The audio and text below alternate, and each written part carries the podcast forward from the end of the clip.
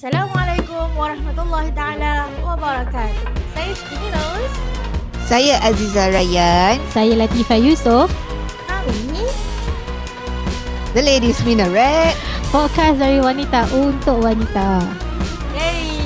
So hari ni uh, podcast kita bertajukkan Mak oi anak-anak exam. Aduh, tolong. Ha, macam itulah kan. Nak tambah tambah lagi stres dia macam gitu. ah memang macam ginilah perasaan kita bila anak-anak exam tu tak. Betul. Kadang-kadang kita sampai tertanya, actually yang exam ni siapa? Anak ke mak yang exam kan? Kan yang terlebih stres mak anaknya relax je. Betul. Saya terim, terimbau kembali betul tak? Imbau, imbas. Terimbas kembali kenangan Betul lah kita- mengimbau kenangan ke tak ke? Okey, Ah, okey, okey, betul. okey lah. Orang nak betulkan bahasa sendiri Okey tak apa Saya teringat lah Teringat kembali masa during that time yang Anak-anak kita semua nak ambil entrance test Ya Allah Bila entrance Ai, test ni Seperti yang kita Jangan tahu dikenang kenangan pahit Ah.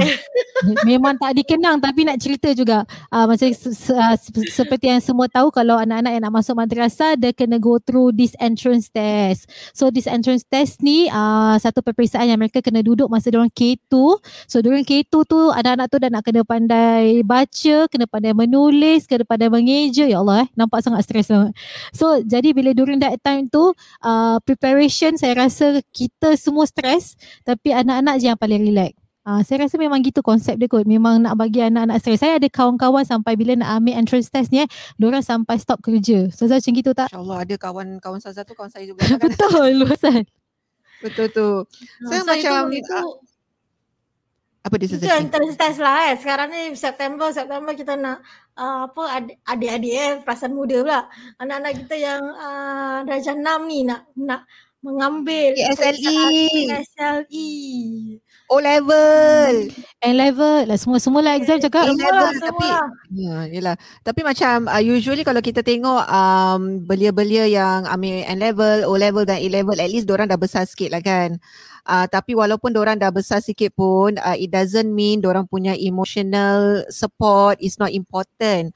Pasal uh, kebelakangan ni uh, banyak kan kita dengar uh, di mana uh, belia try to attempt suicide Uh, semata-mata mereka tidak puas hati dengan dorang punya uh, markah yang dorang dapat tu daripada peperiksaan tu. So this shows actually macam shows apa sebenarnya Ustazah? Tak, siapa yang setkan tu? Siapa yang streskan orang? Ha, itu yang kena tahu. Saya saya sebenarnya ada kekeliruan cik tak adalah. Uh, sebab because of sekarang zaman sekarang kan macam itu kan macam budak-budak nak bunuh diri lah pasal tak dapat markah. So kalau macam dulu kita uh, parents memang tekankan kena dapat markah bagus. Jadi nanti kau boleh jadi orang dah dapat kerja yang bagus something like that. But uh, time has changes. So baru-baru ni lah saya uh, anak baru masuk darjah tiga baru start exam lah katakan. Jadi bila orang buat balik test, uh, okay lah yang first tu uh, buat balik test just pass. So macam nak, nak cakap apa kan memang tak boleh sebab itu composition. Composition ni strong language lah kan untuk untuk you you score. Sekali the next the next so saya cakap okay lah tak apa nanti next time uh, try harder. So when I give that kind of attitude, the next uh, paper yang dia bawa is apa uh, science pun dapat just pass. So bila saya cakap, eh asal tak, buat- tak, tak buat betul-betul, tak belajar ke? But you say okay what just pass. Ha sudah. so uh, apa apakah attitude yang perlu kita bagi ni sebenarnya nak nak bagi motivation. Last last yang banyak marah dia siapa tahu adik saya. Adik saya terlebih jadi mak bapak untuk anak saya. uh, you cannot do like this. You must next time you must learn with Amal like this like this like that. Mak saya macam ni siapa mak bapak dia? Tak betul. Saya, saya rasa uh, apa ni every time kalau misalnya anak-anak kita exam ataupun orang belajar uh, everybody have their own pace of macam type of learning pun type of uh, different kan ada different style of uh, apa ni bela- pembelajaran. So saya rasa uh, kalau kita dah bagi kita punya full support because saya, saya kadang kagum tau dengan uh, apa ni yang ada beberapa bangsa lain kan bangsa orang selalu dia akan hantar anak mereka pergi tuition dan sebagainya to give the full support kepada anak-anak uh, supaya anak-anak tak ke belakang dalam pembelajaran. Tapi at the same time pun kita nak kena kita tahu yang anak uh, pembelajaran tu important especially in Singapore. Tapi at the same time kita pun kena perlu tahu yang bahawasanya uh, emotional care of uh, setiap anak tu pun kita kena jaga.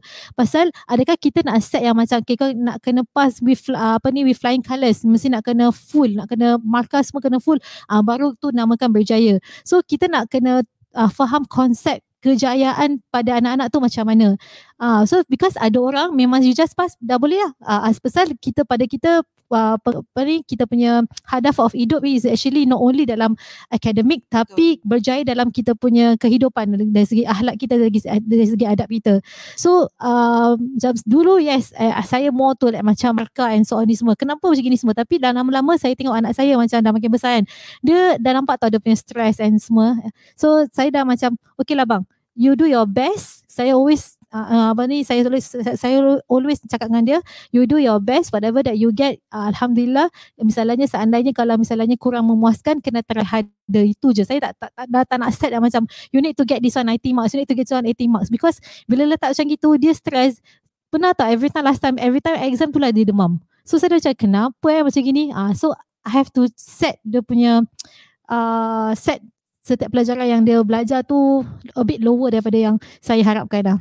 I think apa tu macam at the end of the day uh, whatever expectations is it's not wrong for us to have certain expectation for our children lah kan. Tapi whatever expectation that we have for our children it is very very important for them to know despite the expectation despite whatever happens on the outcomes despite whatever lah things that we are going through in this life it is very important for them to know that whatever happens, we will still be here for you. Mm. We are here for you. We love you. Yes. Itu yang paling penting. So pasal macam budak-budak kan, orang punya pemahaman is that, uh, orang ada this um, apa tu uh, pressure untuk membahagiakan ibu bapa mereka. Oh. So sometimes they thought that this is what uh, my umi wants from me. So if I don't do it good, my umi won't love me. Kita takut that anak kita tu akan yes, ada yes. that perasaan tau. So saya ni kan uh, tak tahu lah buat masa sekarang ni lah saya punya experience apa tahu. Saya ada dua uh, anak yang berbeza. Memanglah berbeza kan anak tu. Maksudnya cara pembelajaran mereka berbeza. Anak saya yang pertama ni dia memang suka belajar. So uh, dia suka belajar and dia uh, dia suka belajar lah. Jadi saya ni less pressure pasal dia suka belajar. Anak saya nombor dua ni memang dia tak suka belajar. Dan dia akan boleh belajar bila kita tak put pressure on dia. Uh, so suddenly alele eh okay you you dapat score uh, macam gitu lah for example. So macam So saya tengok macam mana uh, sel- selalunya lah. I'm still learning macam mana nak balance this two. Pasal kadang-kadang kalau saya put uh, too much attention on the first one, mestilah pasal first one tu dia suka belajar jadi senang hmm. tau. Nak belajar dengan dia tu senang. Hmm. Tapi kalau if I put too much uh, attention on the first one, the second one will feel like macam okay lah.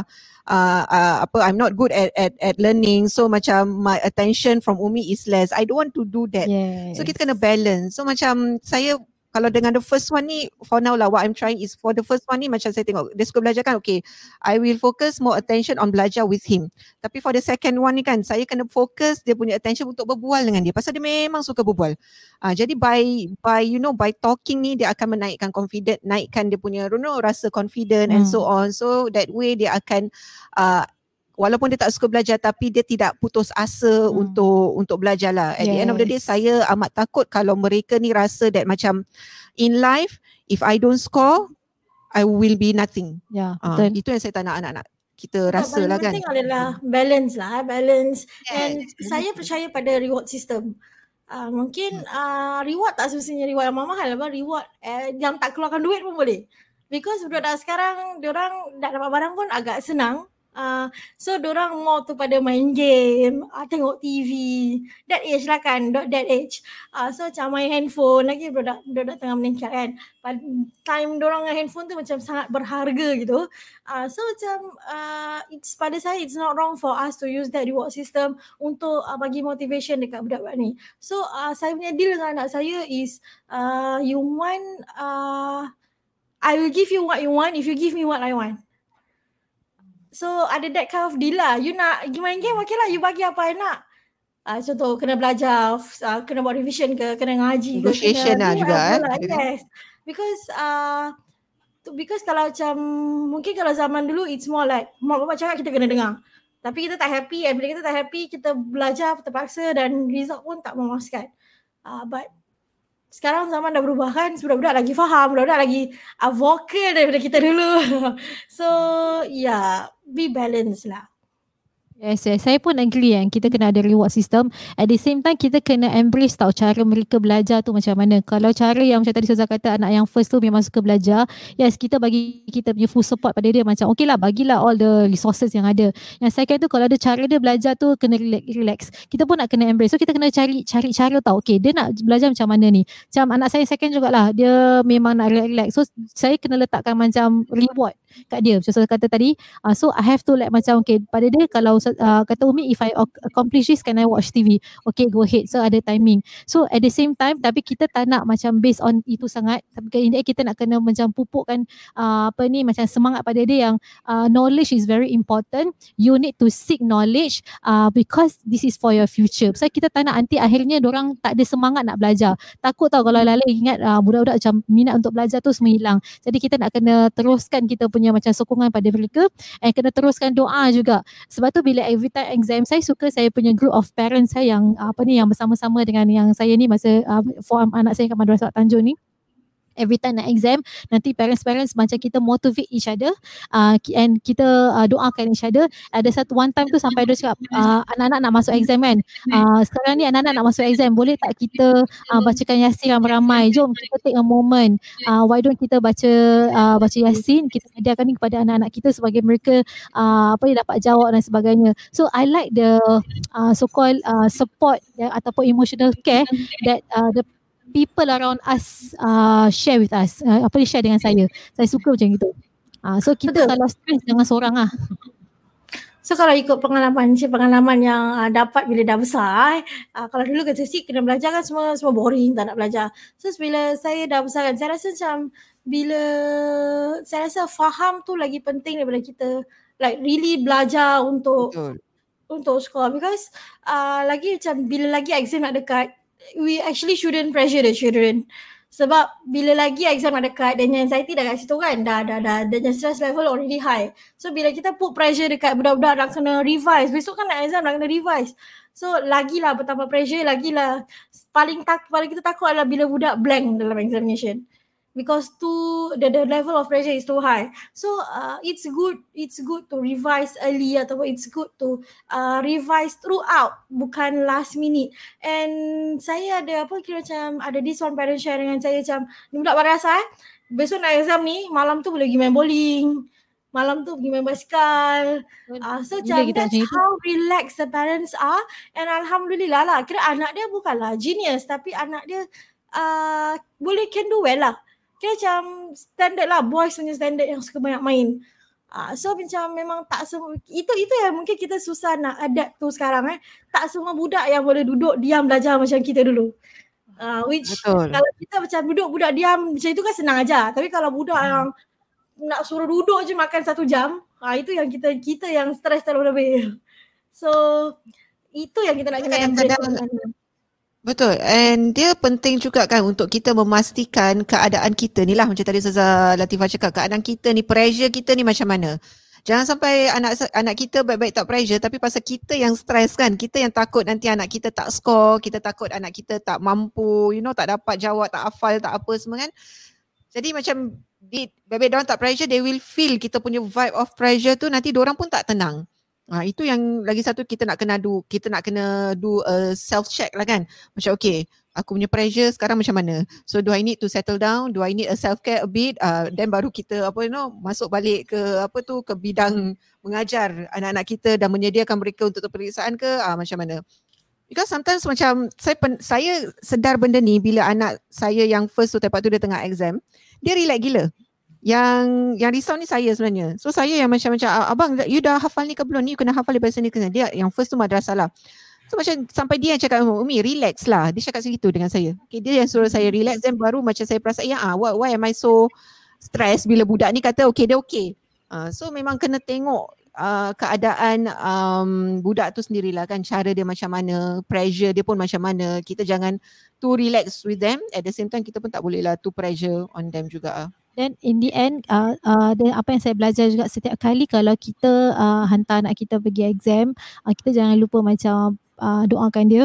Uh, kita jangan lupa give like macam hak ataupun kata-kata motivation pada mereka pasal orang nak pergi berjuang ni nak pergi nak, nak exam kan. Walaupun itu uh, buat exam tapi itu adalah jihad pada saya. Dan bila dia dah balik rumah the first thing janganlah uh, tanya dia setakat macam abang how is the paper just now Ah, jangan itu. Tanya dia dulu balik rumah sihat. Dah makan pak tak ini semua. We need to uh, address macam keadaan dia dulu. Before uh, baru kita tanya uh, paper tadi okey ke tak. Ah, uh, like lah. So lagi satu uh, apa mungkin uh, ini uh, apa tips lah untuk yang anak bukan di madrasah. Dia jangan jangan kita je yang sibuk doa tapi kita tak kita tak ajar anak kita doa. Mungkin kalau kat madrasah hmm. sebelum exam dia orang akan doa ramai-ramai lah sebab madrasah kan. Hmm. Tapi kalau untuk yang sekolah sekular, so kita kita didik anak kita. Kita ajar anak kita doa-doa uh, apa doa-doa yang simple lah. Uh, seperti Rabbi Syahli, doa Allah Mafta Alaya. Ataupun hmm. kalau susah nak apa Fatihah pun jadilah. So Fatihah tu memang segala-galanya kan. Uh, jadi kita ajar, kita didik anak kita untuk mulakan uh, sebelum jawab exam, sebelum start jawab semua paper tu mulakan dengan doa. Kalau susah nak hafal doa, Fatihah mesti hafal confirm je. Uh, so baca Fatihah kalau doa tak boleh. So dan dan doa lah doa pakai bahasa sendiri English hmm. uh, Melayu cakap lah hmm. cakap ya Allah apa uh, please help me doing uh, to do well in this exam or please Betul. guide me. So just see any doa because doa Allah faham semua language insyaAllah. Uh, so hmm. didik anak kita untuk berdoa. Okay, kita doa sebab kita sebagai ibu doa kita insyaAllah akan dimakbulkan. Tapi anak kita kena didik juga lah untuk mereka lakukan. Itu usaha mereka lah. Usaha kita usaha kita usaha orang pun kena ada juga. Ya. Yeah. you also need to try and make them understand ataupun make them feel that macam macam mana doa ni akan membantu orang untuk menenangkan hati orang yang gemetar untuk hmm. mengambil peperiksaan hati orang yang no tak tentu arah. So kita nak kena ajar orang lah okay uh, baca doa ni. Nanti doa ni uh, insyaallah akan help you to tenang. Yes. uh, so they need to believe in the power of doa lah right rather than orang uh, just uh, apa tu practice doa nanti uh, rather than orang just practice the doa hmm. they need to know the value behind the doa itself lah Nah, dengan hmm. at the hmm. same time orang kena tahu yang macam benda ni pun uh, datang daripada Allah SWT kan kita hmm. nak kena tentu Allah SWT jadi they must know that uh, kalau dalam keadaan orang sedih ataupun orang happy dalam dalam keadaan tengah nak exam ni pun uh, they can actually turn to Allah SWT right. yes itu saja daripada kan ah. kita kan nanti lama-lama ya. kita pun stres pula. Ah, pasal kita dah nak masuk fasa ni jadi kini peringatan hmm. untuk kita juga jangan stres. Betul. Cik, insyaAllah eh. Self care is important people. Self care. Betul. So uh, bila apa bila anak-anak balik exam kita sambutlah dengan uh, senyuman bukan dengan uh, kerutan muka tadilah. uh, so jadi itulah sedikit sebanyak uh, perkongsian daripada uh, kami bertiga. Uh, kami bertiga anak belum biasa lagi lama lagi. Belum. Lagi dua uh, tahun. Dua tahun lagi eh. Dua tahun lagi tak lama sangat lah. First one lah yang akan uh, melaluinya. Lagi dua tahun. Gulak kan Zara Latifah. Uh, saya bila anak nak PSLE uh, yang nombor dua pun uh, entrance uh, apa ni. so saya nak kena pergi bercuti sekarang. sekarang we cuti. Uh, so itulah dia. So uh, kita jaga kita, jagalah diri apa sebab ibu yang sehat, ibu yang gembira, uh, seluruh keluarga akan gembira. Kalau ibu Betul. dia tak gembira, satu keluarga pun nak beranda. Oh, baik Azza. uh, so itulah dia. Uh, sehingga kita bertemu lagi pada episod yang akan datang insya-Allah. Jadi selamat maju jaya. Assalamualaikum warahmatullahi wabarakatuh. avec Ansel